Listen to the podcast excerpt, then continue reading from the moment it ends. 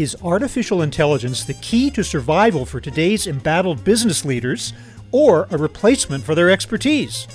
Hi, everybody. I'm Bob Bowman, editor in chief of Supply Chain Brain, and this is a Supply Chain Brain podcast.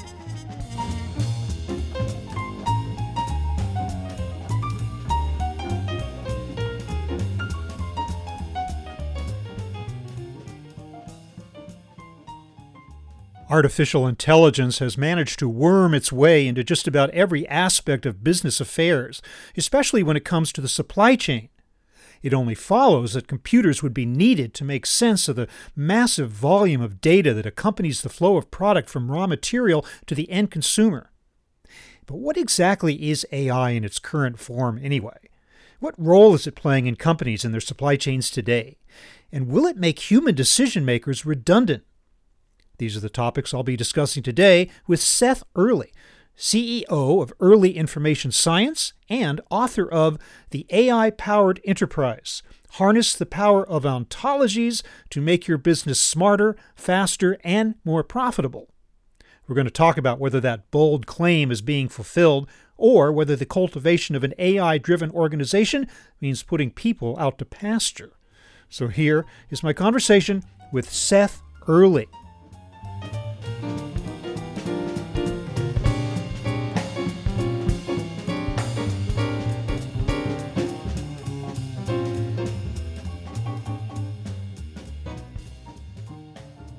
Seth Earley, welcome to the show. Thank you for having me. It's great to be here. Seth, is what we call artificial intelligence today, is it the same thing that was originally envisioned by the pioneers of the science decades ago? Wow, that's a really interesting question. I think that's the first time someone has asked me that. I think that they did envision a lot of this, but they didn't know how to get there. So the vision is being executed, between the time that the pioneers envisioned these possibilities and the time we've been able to practically realize them, there was a lot of mistakes. There was a lot of lost attention to the approaches. There was what was called the AI winter. AI was one of those things that was very exciting to the pioneers of the space. They tried a lot of things. There was a lot of hype. There was a lot of unrealistic expectations back then. A lot of things that were not as practical as they needed to be. And so AI initiatives lost funding, lost enthusiasm, lost support, and went into what is referred to as the AI winter. That AI winter was because the technologies weren't quite there, the data wasn't there, the computing power wasn't there, and many of the applications were still being developed. Some of the approaches were, were still very immature. Fast forward uh, 20 years after the AI winter, I don't know the exact dates of that, but it was the last couple of decades, saw a lot of lost enthusiasm, lost funding, and so on. We've come to a point where we're at this nexus of data, processing power, and algorithms that are much more mature, much more practical and are able to achieve results that we were not able to achieve in the past. The target was set so high, it seems. True AI was said to be it's 10 years away, it's 20 years away, and every yeah. year it was 10 or 20 years yeah. away. But it seems like now, as you point out, the target has been readjusted to a far more practical kind of goal, such as you outline here in the way it can actually be used by business as opposed to worrying about whether AI truly mirrors the workings of the human brain. Right. so, right. Right. Yeah. It's a far cry from that. I mean, people still use that as an analogy, saying, well, these tools like deep neural networks operate like the human brain. That is absolutely not true. I wrote an article about five myths of AI, and that was one of them. And it had to do with the complexity of the brain. Is far more complex. A single neuron can interface with 10,000 others. There's 100 different types of neurotransmitters. There's no binary. It's it's all gradations. It's very interesting when you start getting into the biology and the science of it, the neuroscience, mm-hmm. but it's analogous to some of those operations. It's analogous to how some of the biological networks work. The other thing I was going to say when you start talking about AI, back in the day, there was a professor at MIT, and I don't recall uh, the name, who said, by definition, no AI works. By hmm. definition, AI doesn't work. As soon as it works, we call it something else. And when you think about it, word processing was actually one of the first applications of AI back in the day when you took human judgment and knowledge and expertise and you embodied it into an algorithm that was considered artificial intelligence. But we don't say, I'm going to write that report now with my AI. You say, I'm going to use Word, you know, or I'm going to use Google mm-hmm, Docs mm-hmm. or whatever, right? Speech recognition is AI, spell check is AI. There's so many parts of AI that are just under the covers and in the infrastructure and in the systems that we're already using that we do not refer to as AI. But then we came to this other point where everything is AI. Now every vendor has AI, every algorithm. It's become stretched to the point where it's any algorithm that anybody uses is called AI, and it really has gone to the other end of the spectrum. So mm-hmm, it's kind of yeah. interesting to see that. Well, I'm, I'm glad you you kind of stripped it of its science fiction implications and you're centering it in the real world. Indeed, your book is called The AI Powered Enterprise, showing how it can be used today. But before we proceed any further, I want a definition of a particular word because the sure. subtitle of your book is Harness the Power of Ontologies yeah. to Make Your Business Smarter, Faster, More Profitable. Would you please define for our audience what ontologies are? Absolutely. So, an ontology, some people are familiar with data architecture, data structures, or even taxonomies. I mean, there's ways of organizing information. And when you think about a way of just organizing a hierarchy. People call that a taxonomy. It's parent child whole part relationship. Whenever you have like a list of your products or your product types, the categories that your products live in, there's navigational hierarchies on websites. When you have your supply chain software, there's usually some kind of way of organizing the different types of suppliers and the different types of products and the different types of procurement activities and so on. Those are hierarchies are usually called taxonomies, and that's just mm-hmm. the term to refer to a way of organizing stuff in a hierarchy. But when you have lots of different things to organize, like your suppliers and your products and your customers and your regions and your different solutions and offerings and whatever those things, you have multiple of those taxonomies. And what happens is you have relationships between them. So you might have products and regions, but then you have products that are available in a region right? You have a mm-hmm. supplier that has certain certifications. You have suppliers and certifications. You have suppliers that have certifications, right? So it's relationships. It's multiple ways of organizing all of the different types of information in your world and the relationships between them. So for life sciences, it might be mechanisms of action and biochemical pathways and diseases and indications and so on. For an insurance company, it's risks and its regions and its products and services. For a mm-hmm. manufacturer, et cetera. So everybody has their own domain of information and knowledge, and they're different. And so an ontology is that collection of all the different ways of organizing the information in your domain. It's really a way of describing your world, right? What are all the things that are important to your organization? your products, your services, your solutions, your people, your content types, your certifications, your suppliers. And when you have that network of relationships, it really becomes a knowledge scaffolding for the organization.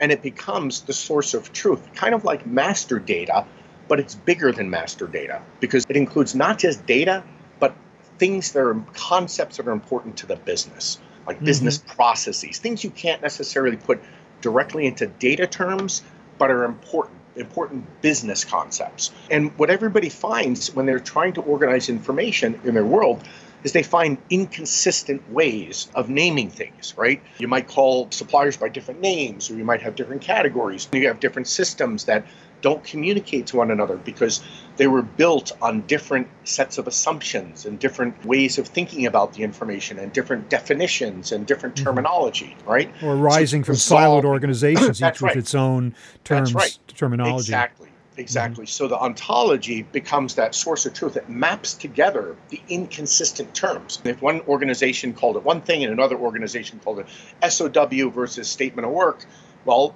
those get mapped together in the ontology. So the ontology is that Rosetta Stone, right? It's that source yeah. of truth that maps those different concepts together and is the source of truth of all those ideas and concepts and terms and even data sources and so on.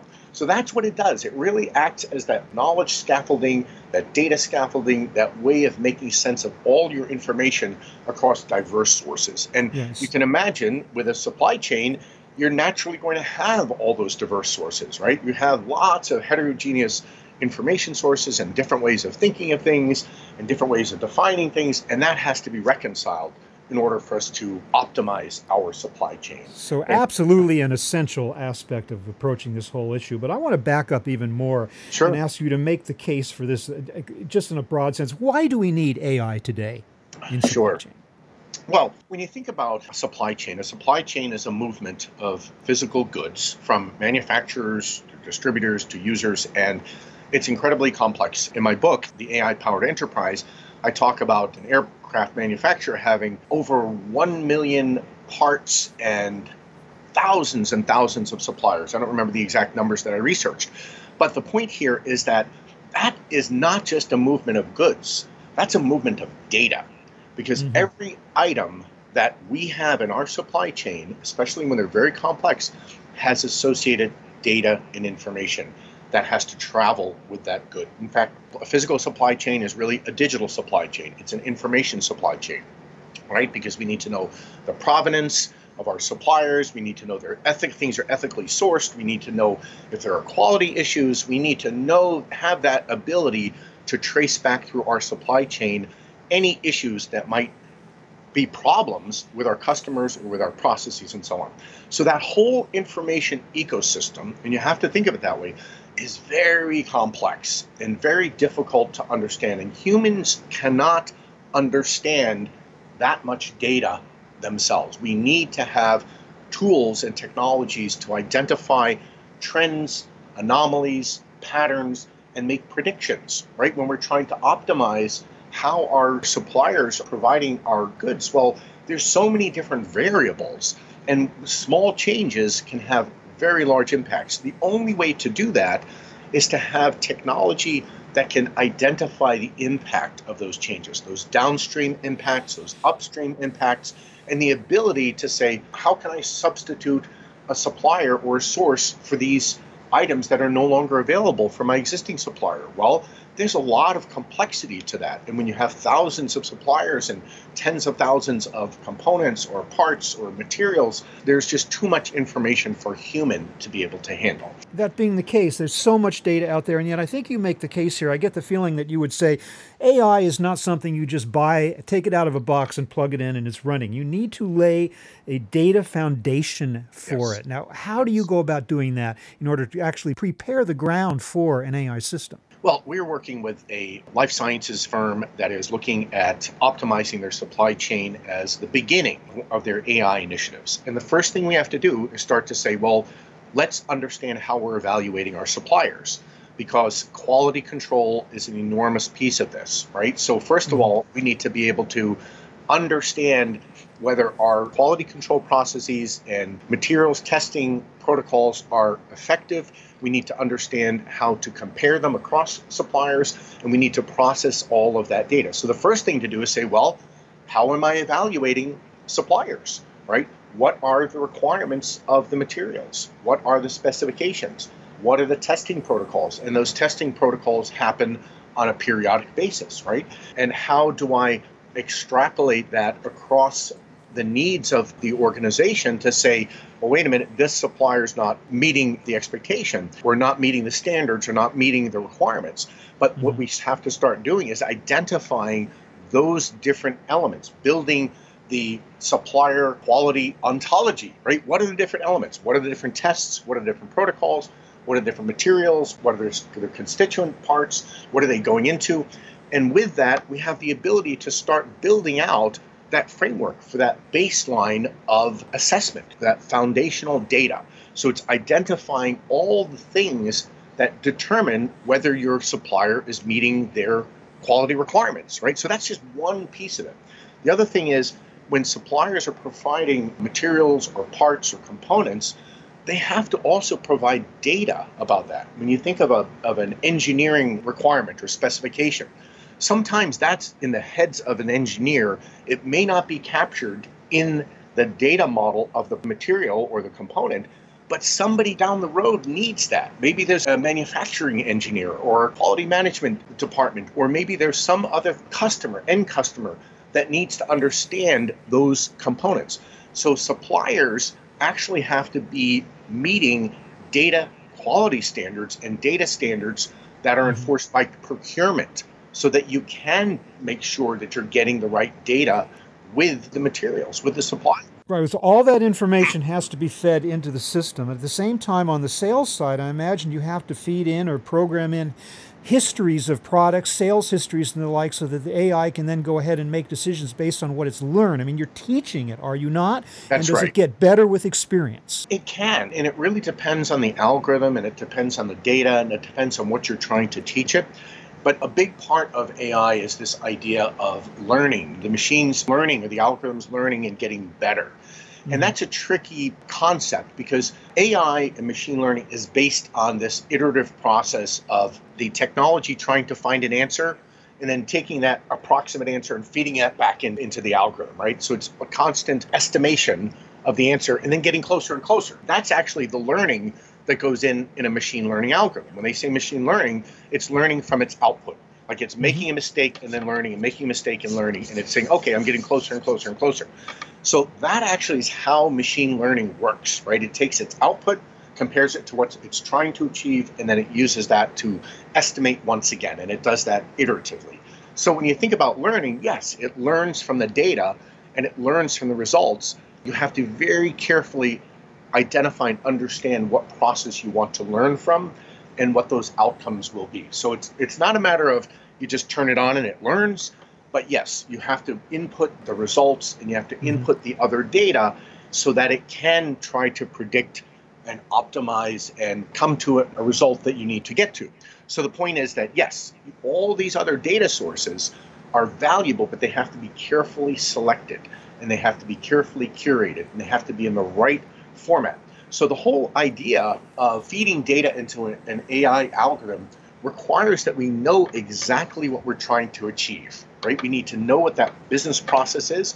I like to say you can't optimize what you don't understand, right? Hmm.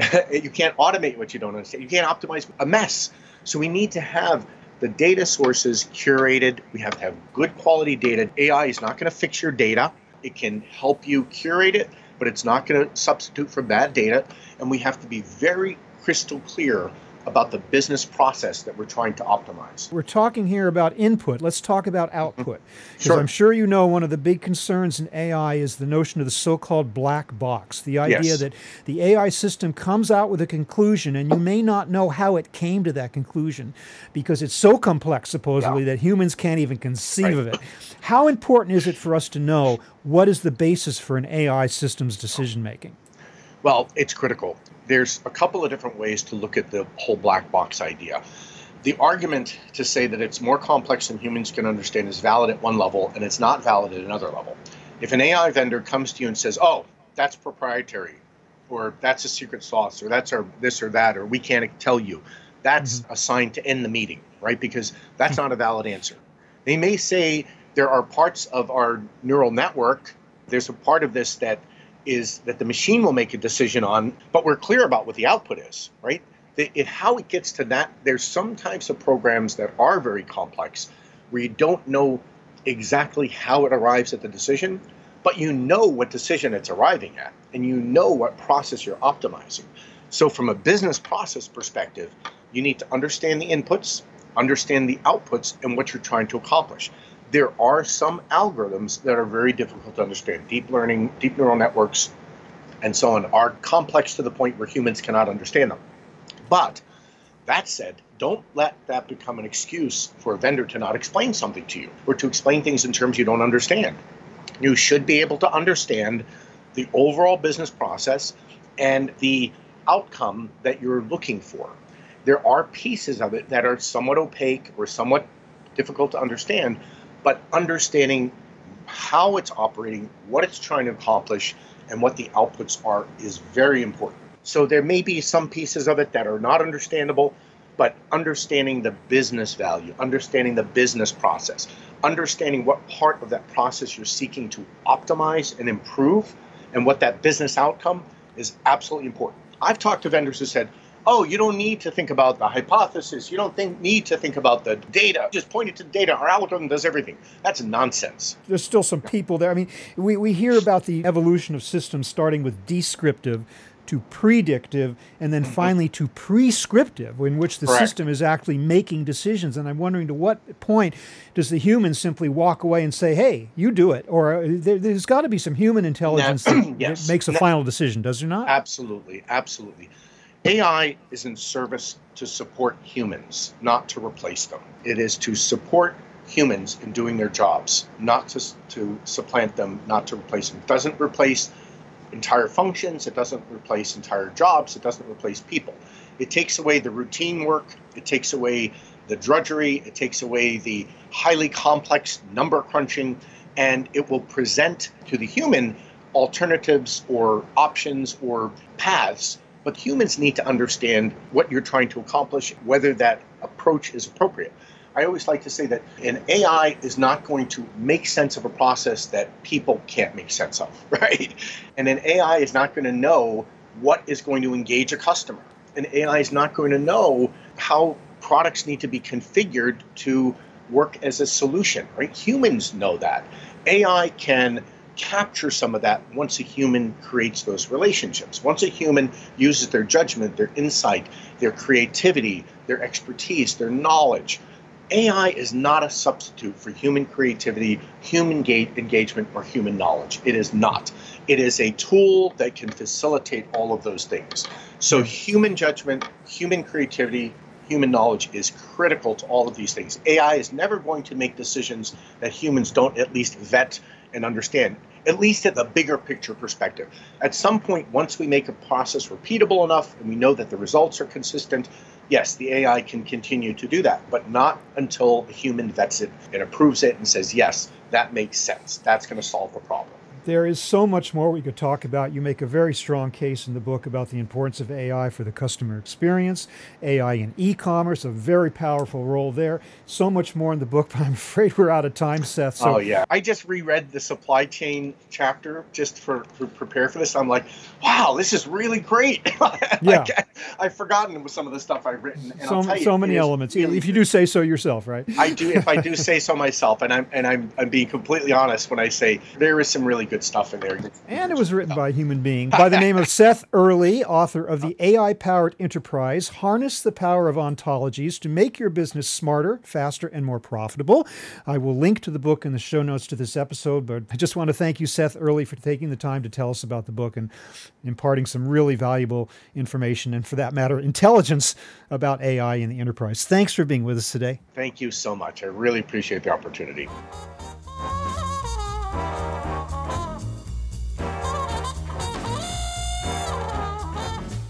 That was my conversation with Seth Earley of Earley Information Science, talking about the AI powered enterprise. We're online at www.supplychainbrain.com, where we post a new episode of this podcast for streaming or downloading every Friday. You can also read my think tank blog, watch thousands of videos, and access all of our other content, including the digital edition of our magazine. Look for us on Facebook and LinkedIn, and follow us on Twitter at SCBrain. Can also download or subscribe to the podcast on Apple Podcasts. Got any comments or suggestions on this or any episode? Email me at rbowman at supplychainbrain.com. Stay well and see you next time.